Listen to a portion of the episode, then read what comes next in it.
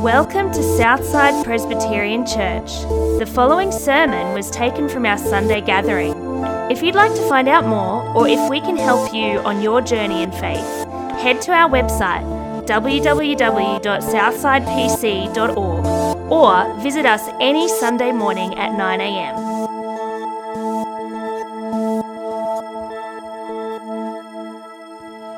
We're going to read from the Bible now. Uh, we're reading from Matthew chapter six. It's going to be up on the screen behind me, chapter uh, chapter six, verses nineteen to twenty-four. Uh, it's also, if you've got one of the church Bibles with the blue cover, it's on page seven eighty-seven. And it says this: "Do not store up for yourselves treasures on earth, where moths and vermin destroy, and where thieves break in and steal. But store up for yourselves treasures in heaven, where moths and vermin do not destroy, where thieves do not break in and steal. For where your treasure is, there your heart will be also. The eye is the lamp of the body. If your eyes are healthy, your whole body is full of light. But if your eyes are unhealthy, your whole body will be full of darkness. If then the light within you is darkness, how great is that darkness? No one can serve two masters. Either you will hate the one and love the other, or you will be devoted to the one and despise the other. You cannot serve both God and money." Thanks, Dave. Dave mentioned uh, with sadness and joy that Kathleen Lovett passed away this week. Kathleen was ninety-one and she's part of our congregation for about five years. She was a joy to have here. I say sadness because we miss her and Wendy and the family, but also joy to know she fin- did finish her race well. But I do feel like, before I even start my message, I do want to share a story that was a great encouragement to me about her. And that is the moment when um, we'd moved into this auditorium, and it was a little bit of a shock, I think, for us to be in such a big space. We weren't that big. So we're kind of trying to push people up the front and to engage some bit of um, interaction. So I thought, I'm going to have a bit of a, a discussion. I want people to talk back to me with some answer. I had a basic question, and I had those... Um, chocolate favourites, the lollies that are in wrappers, and I would throw out the, the lolly, and if you got, if you were to get one, uh, you could have a go at answering the questions. It's meant to be fun, meant to be harmless, but I realised you can't throw them very far from up here. They only go the first few rows. So I'm thinking, I need to try to get some people up the back. So I grabbed one of the chocolate bars, threw it as hard as I could, as high as I could, as far back as I could. And Kathleen Lovett, in her late eighties at that time, cracked her fair in the forehead. She woke up, she jumped up with a fright, and everybody's going, "Ross, what did you do?" And I'm thinking, what have I done? And she'd also nodded off at that point, so it actually startled her and woke up. I apologised to her, deeply apologised to her after the service, and she thought it was hilarious. She thought it was funny, and uh, this was her church. As an into her nineties, this was her church, and that was a great encouragement to me. Uh, how about I pray, and then we're going to look at this passage. Dear Father God, just thank you again that we can do life together as a church. Thank you that we can have a laugh, we can rejoice uh, with, with the great testimony of somebody like Kathleen. Uh, we also, yeah, are here to meet with you, to hear the hard stuff too. So Lord, as we talk about, um, yeah, some things that challenge our heart, we do pray that you'd certainly uh, soften our hearts, give us open ears, and to listen to you intently. Amen. It was a few years ago when... Uh, somebody from this congregation came to me and said, "I'm deeply distressed. I need to talk to you about something." And this was a worry when some of our people say that. They came and they said, "Look, I'm, I'm just anxious about this. I'm upset about this. It's not good. It's showing that our church has got maybe different priorities to what I thought they did." And I'm like, "What? What is the problem?" He says, "It's to do with money." He says, "How we're spending our money, how we're spending it wisely or not wisely. And if we're not spending it wisely, uh, he would actually leave the church." I'm like, what? What's?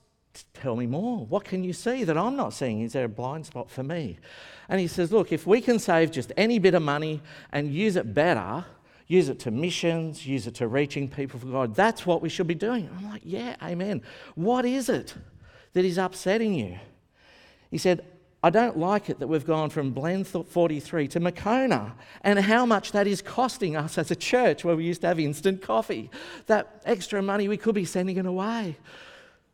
I said, oh, I'm sure missionaries are even drinking Maccona. It's, it's, is it that bad? Anyway, we had to talk it through, and it was deeply distressing to him. And you kind of understand that, because when it comes to money and churches, people have a lot of skepticism, they have a lot of thoughts and opinions, and it is a bit of a raw spot. If you're here last week, Ben showed us some McCrindle research about how the church is perceived by outsiders. And there's one bit of the survey that jumped out to me last week, and that was if somebody is open to Christianity, open to investigating what is this about, what are some of the blockers that stop them from investigating Christianity? Here's the top five list. But number five is says that forty percent of people are open to exploring Christianity are put off by issues around money. And I think even if we're a part of the church or not a part of the church, whether you're visiting today or from somewhere else, I think we've all got a story to tell how churches have mishandled talking about money. And it makes us awkward and uncomfortable, even skeptical and cynical. I get it, and I've been one of those people. But what I've found out is as the Bible talks about money, it's never just about money. Money's the secondary issue. There's always something bigger going on, something bigger that needs to be addressed, and then the money's sort of tacked on to the side. It's never just as simple as we like to put it. Uh, we've been uh, starting a short series in, through Jesus in the Sermon on the Mount. And Jesus is talking to his disciples, people who follow him, not just the twelve disciples, but lots of people have gathered to listen to Jesus. They've come there to trust in Jesus, to be a part of the family of God, and they want to hear what Jesus has to say.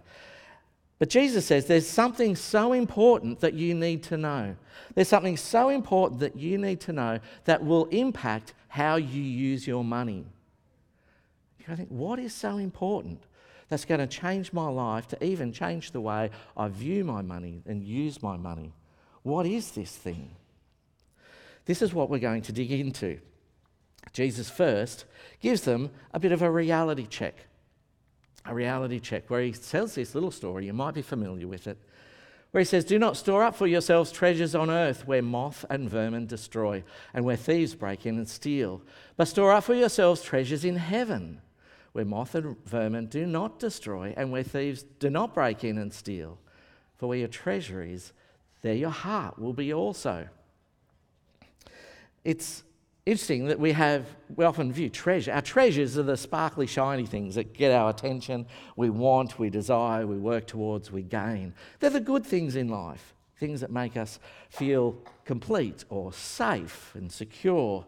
But Jesus is saying there's another way you can have treasures that is much more significant, more significant than the shiny, glittery things in our life.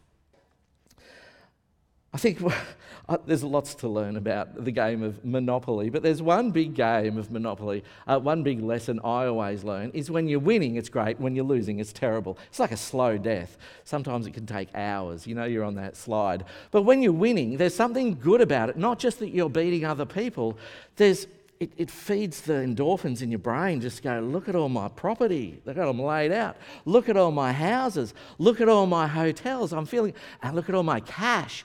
You know, you're not just got one dollar, two dollars, things like, you got five hundred dollars notes. So it's like, I am really, so if you're winning, it actually makes you feel good because I'm safe and secure. I've got everything I want. This is awesome. But after winning a game of Monopoly, feeling so great, if you go down to the coffee shop to grab a coffee and a muffin, and you start waving around one of those five hundred dollars notes, you kind of, you know, you know who I am, right? You know, look at me, I'm cashed up, I'm ready to spend. And they're looking at you, you're nuts. Like, you're crazy. That's like, what do you think you're doing? But you're feeling good. It's It's nothing to them. It's the wrong currency, isn't it? It's not going to buy anything. In fact, it's only just a bit of coloured bit of paper, really, uh, in the other world. It's a different currency. It doesn't work. It doesn't fit. And this kind of the image we have of Jesus, uh, Jesus saying, this is what heaven is like. Heaven uses a different currency. It's not the sparkly, shiny things that we like and we gather around us and like to enjoy. It's going to mean nothing there. So it says, instead of investing in things that are here, why don't you store yourself treasures in heaven? Now, if you're one of these people on the mountain listening to Jesus, hearing lots of people like today talk about money, that you've been a bit sceptical, and rightly so, you'd be going, well, Jesus just wants more out of me, right? He's just saying, here's the bank of heaven, give him all my money. Is that what he's saying? Is that what he wants me to do?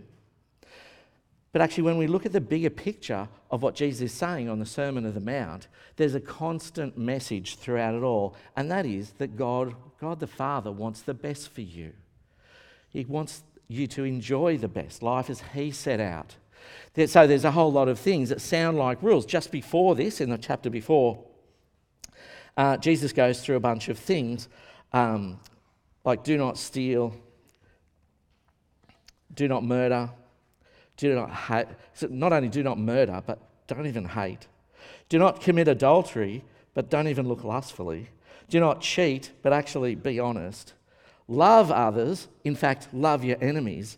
He's saying all these things that sound like, okay, rule number one, rule number two, rule number three. He's just adding another rule. Okay, I've got to give my give my money and my stuff to, to um, heavenly things, eternal things. It's just another rule. But actually what he's saying is, actually, this is what the Father desires for you. He talks about the Father loving you as children of God. And if it's a father who wants the best for you, they're no longer rules. Can you imagine living in a world where people not only are not murdering each other, but not even hating each other? They're not committing adultery, but not even looking lustfully on one another? A world where no, there's no cheating, but everybody's honest? That people are loving each other, loving even their enemies? How good is a world like that? All of a sudden, it's not a bunch of rules. It's actually, this is God, our Father God, saying, this is the best way to live. This is also the best way to live, that if you live for eternal things, not things in the here and now. Things in the here and now are a short-term investment. You know, we know that. We don't have to be rocket scientists to know. You know, a house is a safe investment. But it gets old, it needs updating, it leaks, it can burn down. Our savings don't keep up with interest rates, so it disappears. Our investments are up and down depending on the share market. You know, the stuff in this world, the bright, shiny things can come and go very quickly, very easily, but eternal things last forever. Saying, have you got, are you focused on eternal things? Are you investing in eternal things, not just stuff that's going to please us for the here and now?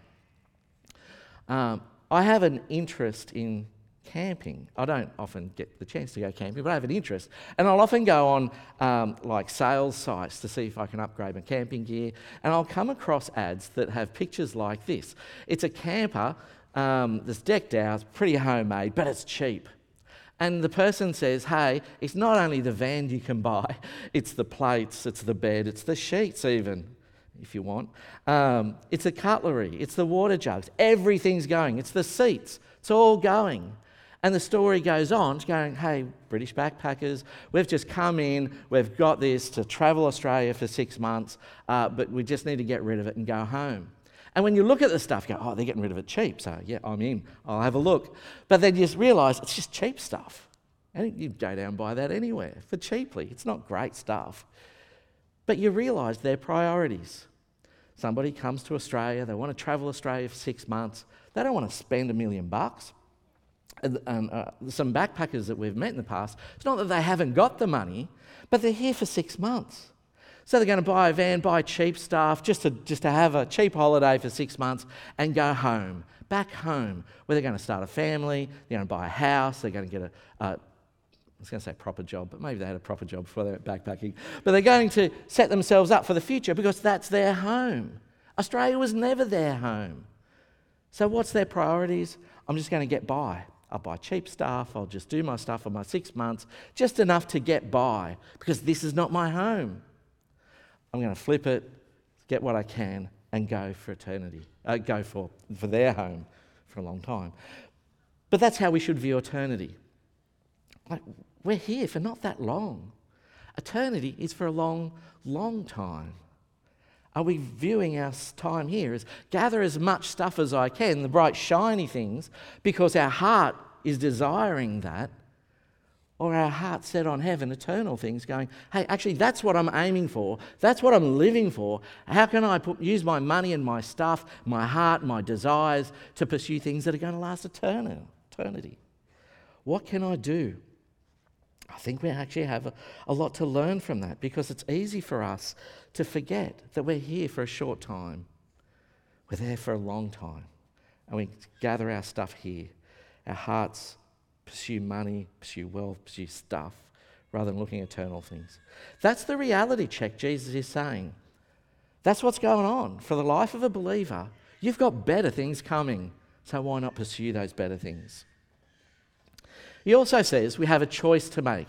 And he goes on to tell this little story that it's one of his shorter stories, but it's one of the most complicated. There's actually three parts to this. Uh, I'll cover really quickly. The um, he talks about uh, the eye is the lamp of the body. If your eyes are healthy, your whole body will be full of light. But if your eyes are unhealthy, your whole body will be full of darkness. If then the light within you is darkness, how great is that darkness? There's a few things to understanding this, this tricky little proverb, you might say.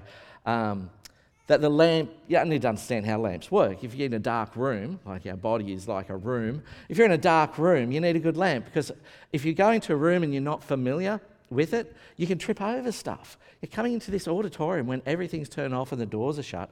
You just trip over. It's so dark. So you need a good light to see what everything is, but even with a dull light, you can see some things, but it's like a, a candle that's flickering. You know, you can see the outline of stuff, but lots of stuff are in shadows. And often when the light's that bad, you, you lose colour. Everything's sort of black and white and shaded, and it's not seeing things very clearly with a dull light. But you know, with a good light, you see everything. Now, this light is our how we view the world.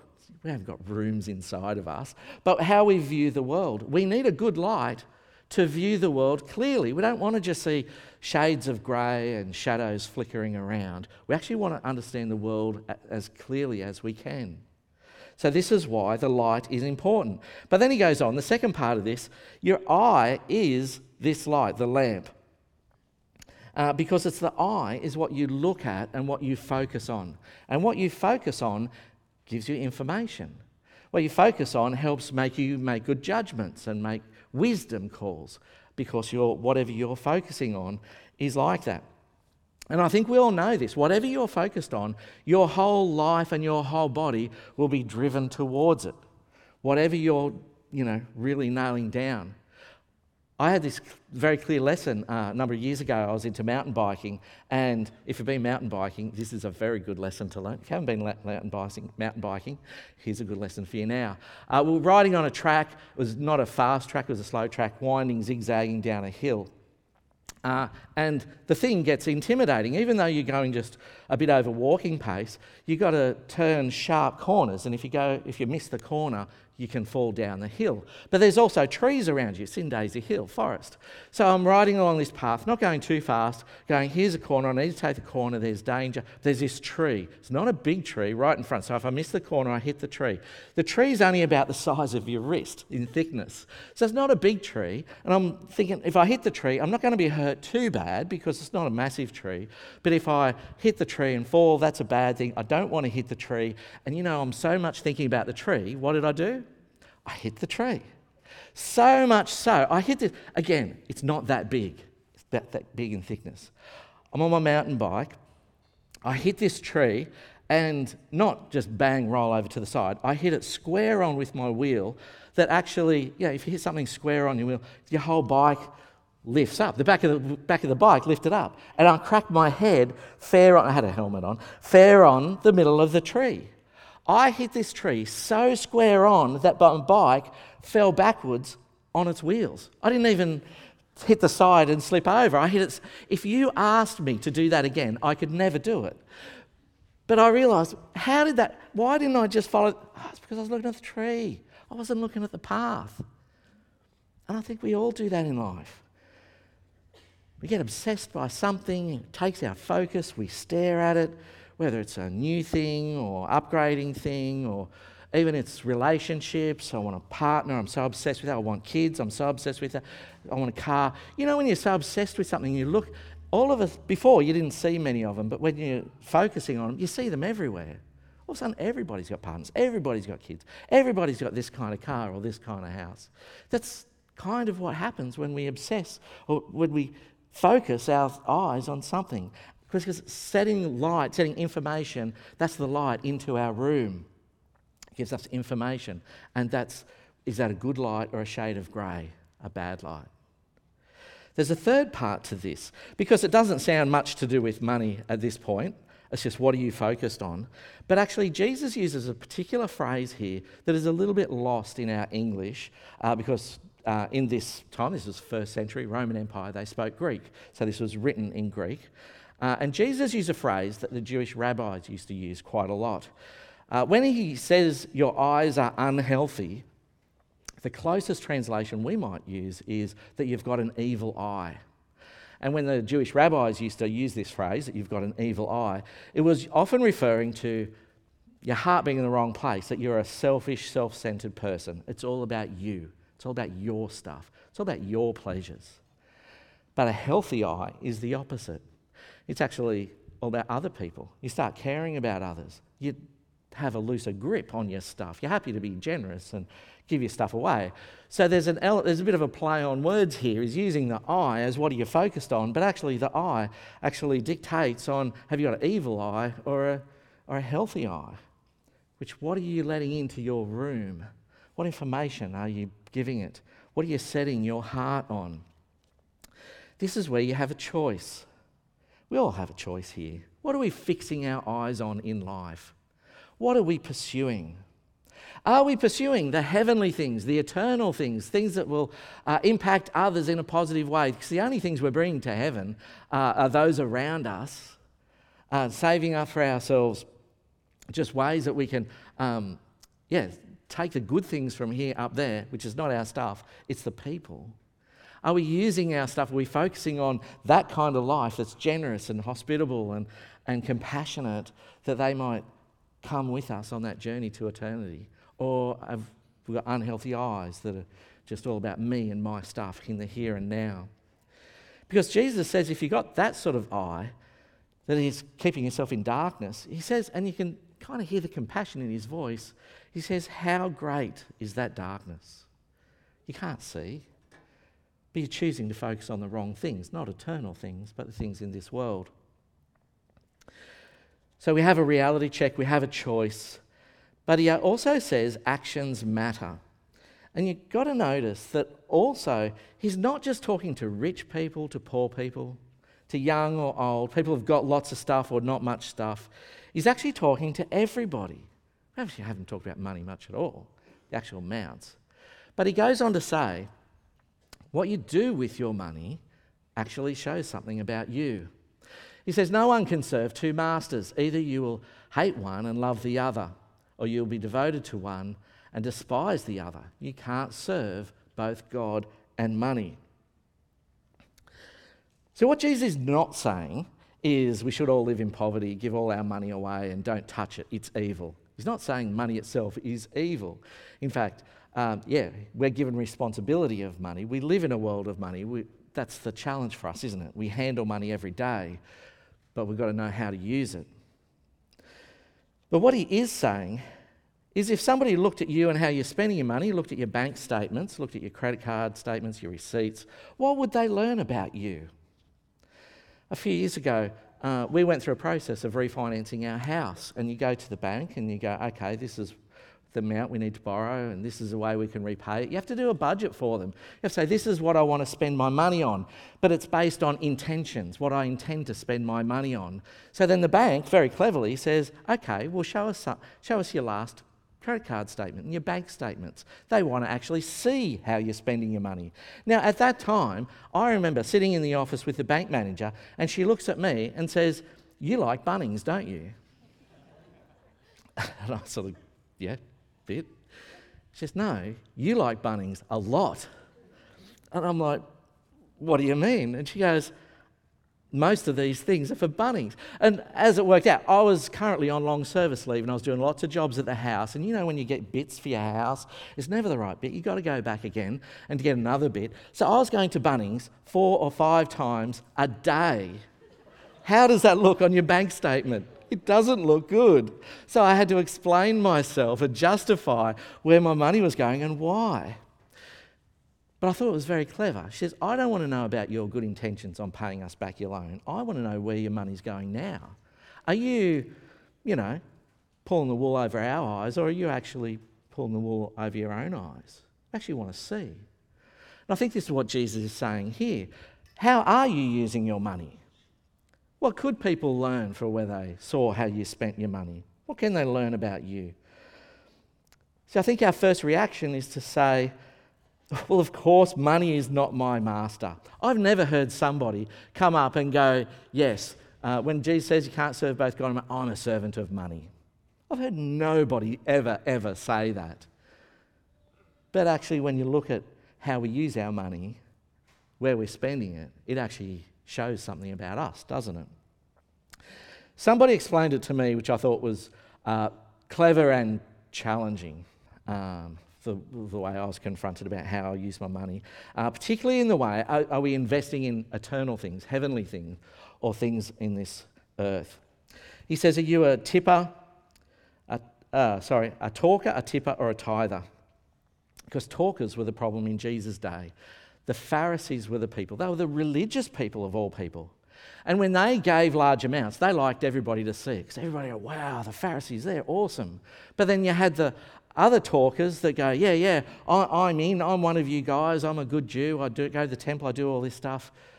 But they don't actually give much at all. It was the poor widows that were actually giving more than them. And it's confronting, because you go, well, are we just a talker?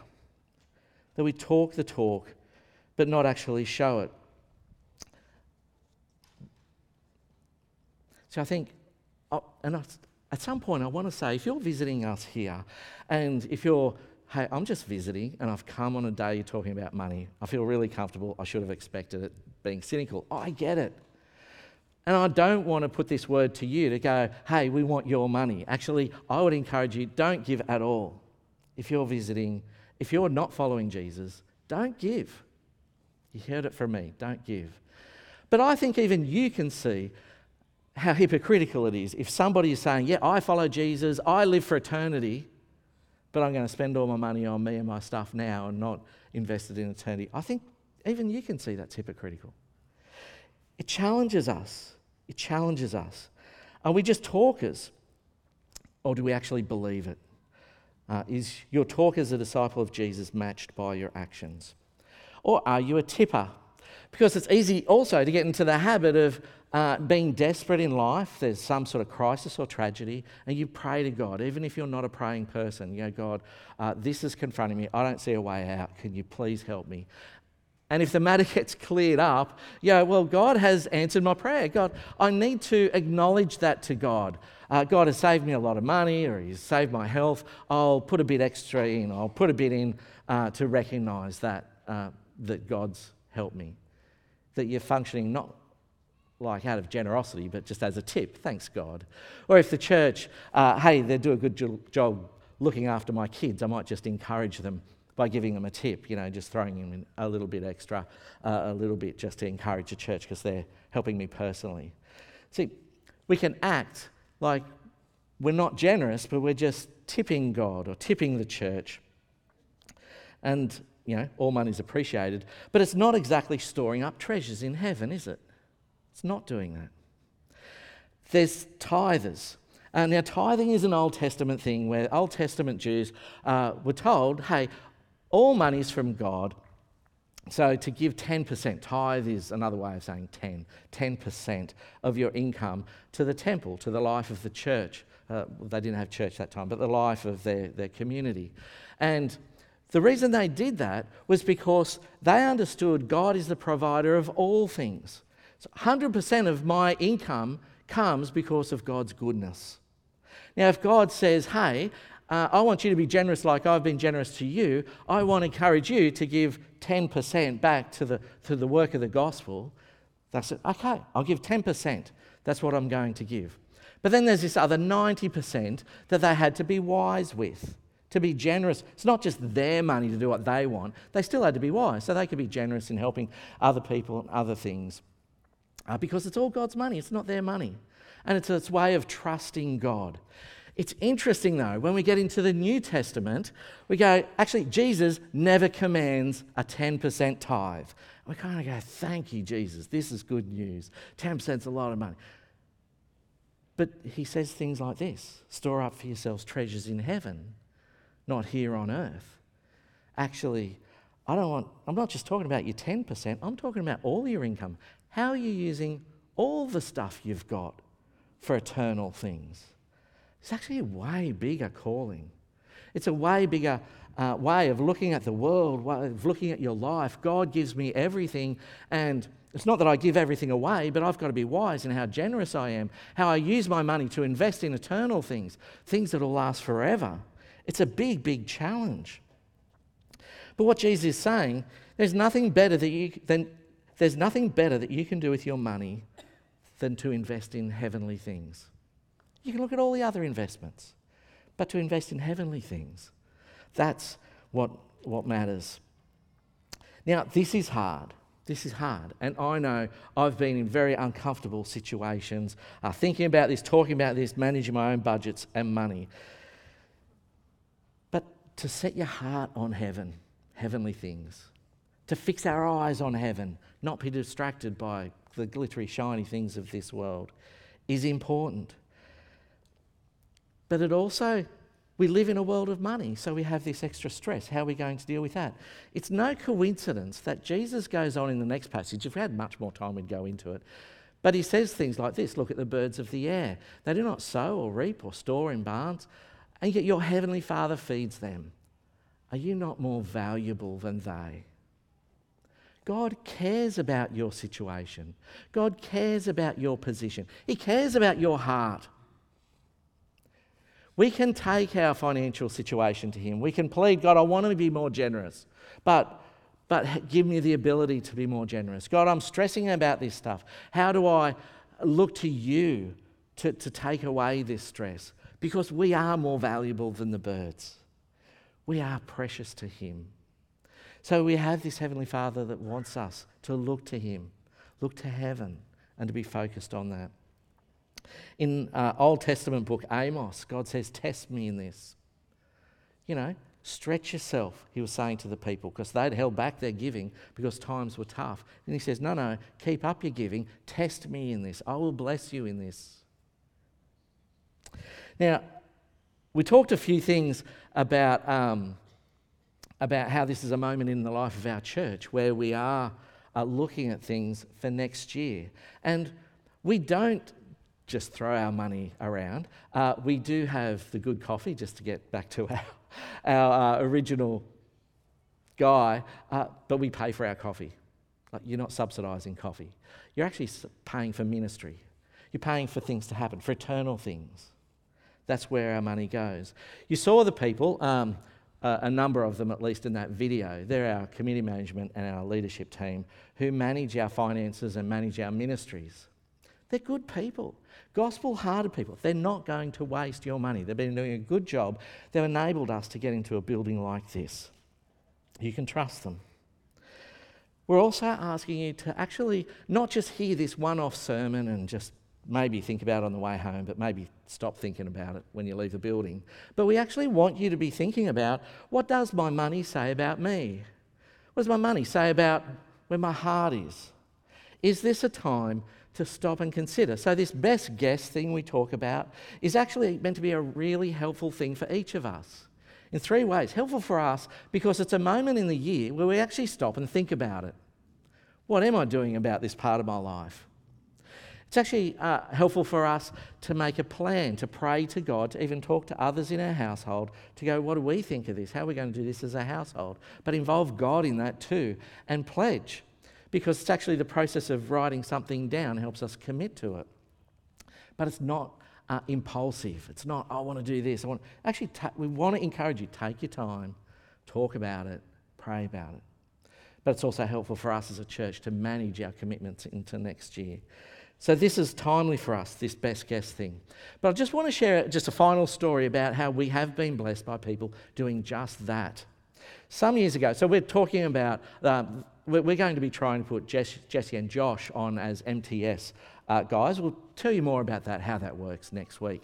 But um, M T S is a training place, it's a ministry apprenticeship where people get prepared for ministry. Now, Ben Mansfield did this some um, uh, thirteen, fourteen years ago.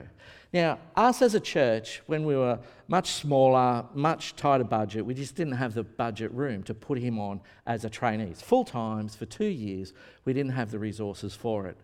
But the denomination said, look, we can subsidise this. They paid half his wage. But in that, that money came from a, go- a gospel-hearted gentleman who passed away. And in his will, he left a certain amount of money. And in his will, the way he divided up, and I've been challenged by this myself, he says, I've got three children. Instead of dividing up my assets in three different ways, I'm going to divide it four ways. My children will get their share, but a fourth will go towards gospel work.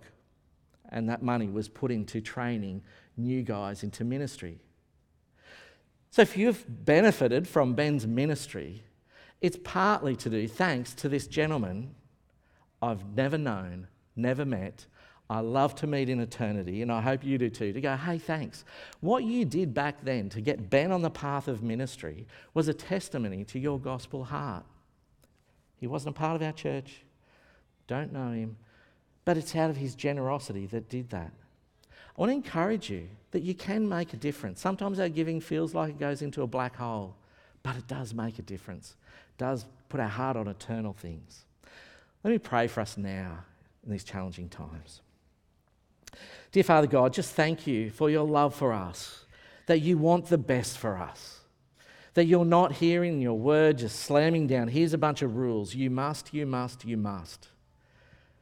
But actually, you're calling on our hearts, our hearts to be focused on you. Lord, we confess to you. If I confess to you, sometimes I not only have hard hearts, but I'm quick to close my wallet and lock it up. Lord, help us to trust in you, like the birds of the air. Help us to focus on you and not on the things, the shiny, glittery things that capture our attention. And Lord, help us to have impact with our money, with our stuff, that saves up treasures in heaven that we can be enjoying for all eternity. And we pray it in Jesus' name. Amen.